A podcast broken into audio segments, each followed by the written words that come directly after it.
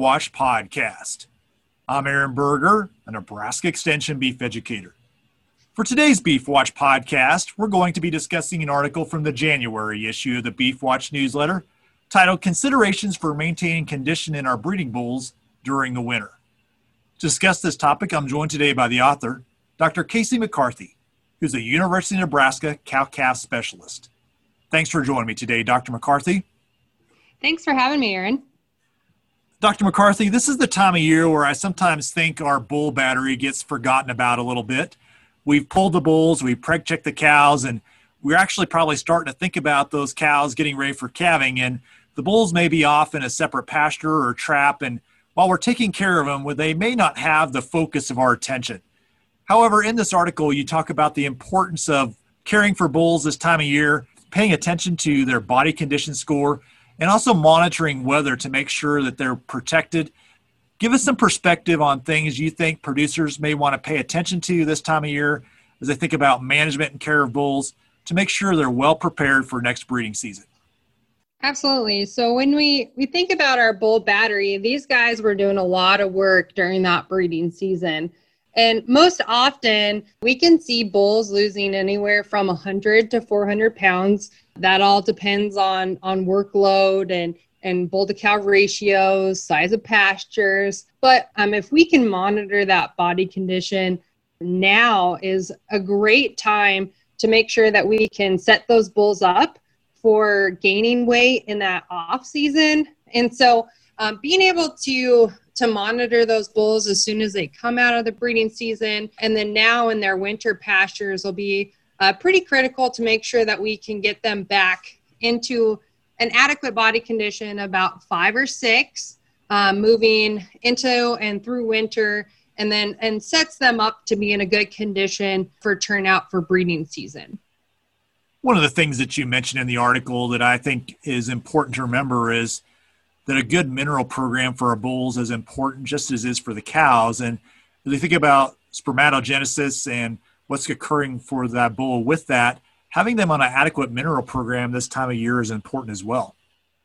Absolutely. You know, sometimes we, we hear that, you know, as soon as bulls go out with the cows, that's when they're getting their mineral. But this is also a really good time during the winter to provide that vitamin and mineral program because, one, it can help with growth and, and ultimately performance and, and sperm production. Especially our younger bulls, if we can provide a good mineral for those bulls during the winter, that ultimately helps with sperm integrity, and then also can help with some other ailments, maybe like a foot rot issue or just overall performance and growth. So if you are providing a ration, this is a great way to incorporate your minerals into a mixed ration or providing some type of loose mineral or block to, to ensure that those bulls are getting a quality vitamin and mineral program during the winter.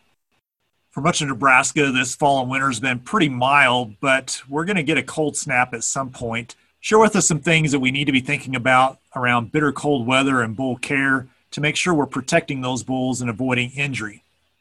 Absolutely. So when we think about this cold weather that's approaching, or maybe we've hit some of those snowy cold weather scenarios, making sure that our bulls um, have some type of shelter, really good bedding. Bedding is going to help mitigate any of that cold and basically provide a really good insulation from that frozen ground and snow and basically help prevent any tissue damage due to frostbite.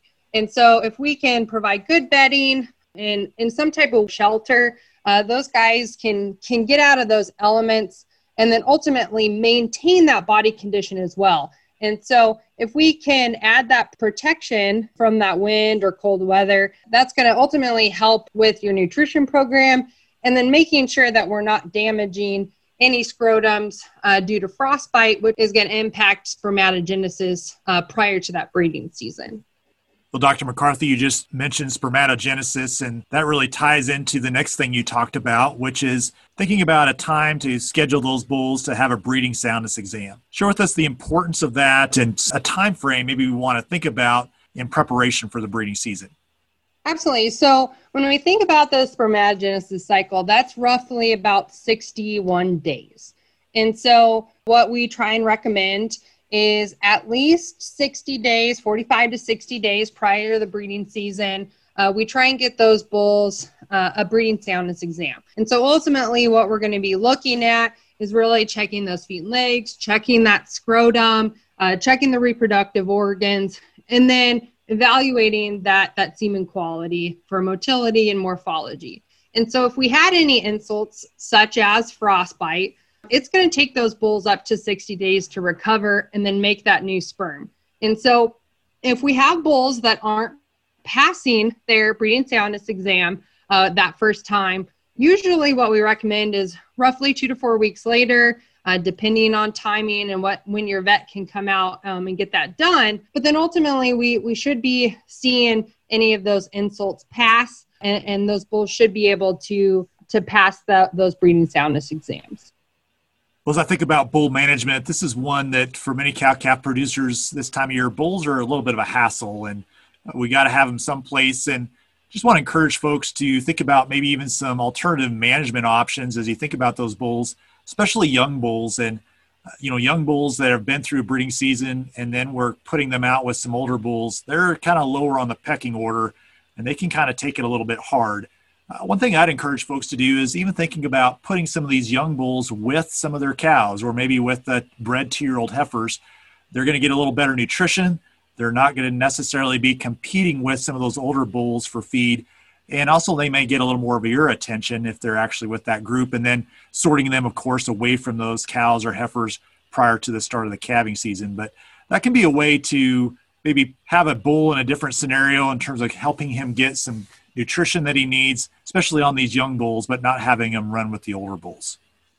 Yeah, that's a great point, Aaron. And I think being able to to manage either your younger bulls or maybe some of your older bulls that might be a little thinner coming out of that breeding season, I think that's a great opportunity to, to separate those bulls either in their own pen or, like you mentioned, with some cows that maybe you're trying to add some condition to those cows as well going through winter. Um, I think you can manage those groups independently, but then keeping in mind before you turn those bulls back out with bulls prior to the breeding season, make sure that you've got plenty of room for those bulls to uh, establish that pecking order again, especially with some of those bigger, more mature bulls. If you're reintroducing some of those younger bulls, just making sure you're, you're watching those bulls and preventing an injury from occurring prior to that breeding season. Any other final thoughts for our listeners, Doctor McCarthy, as we point towards wrapping this up? You know, ultimately, when we're thinking about our bull battery, making sure that we're maintaining and ultimately evaluating body condition during that winter, providing some type of protection and adequate bedding will really help make sure that those scrotums are protected and then help with overall maintenance of body condition over the winter. Just evaluate those bulls and make sure that they're they're ready to, to go for that next breeding season and, and getting those breeding soundness exams done uh, with plenty of time for any of those bulls that might need to recover prior to the season. Well, thanks again for joining me today. Thank you for having me. Well, for more information on the topic that was discussed in today's Beef Watch podcast, I'd encourage you to visit the beef dot U N L dot E D U website. At the website, you can find more information on this topic.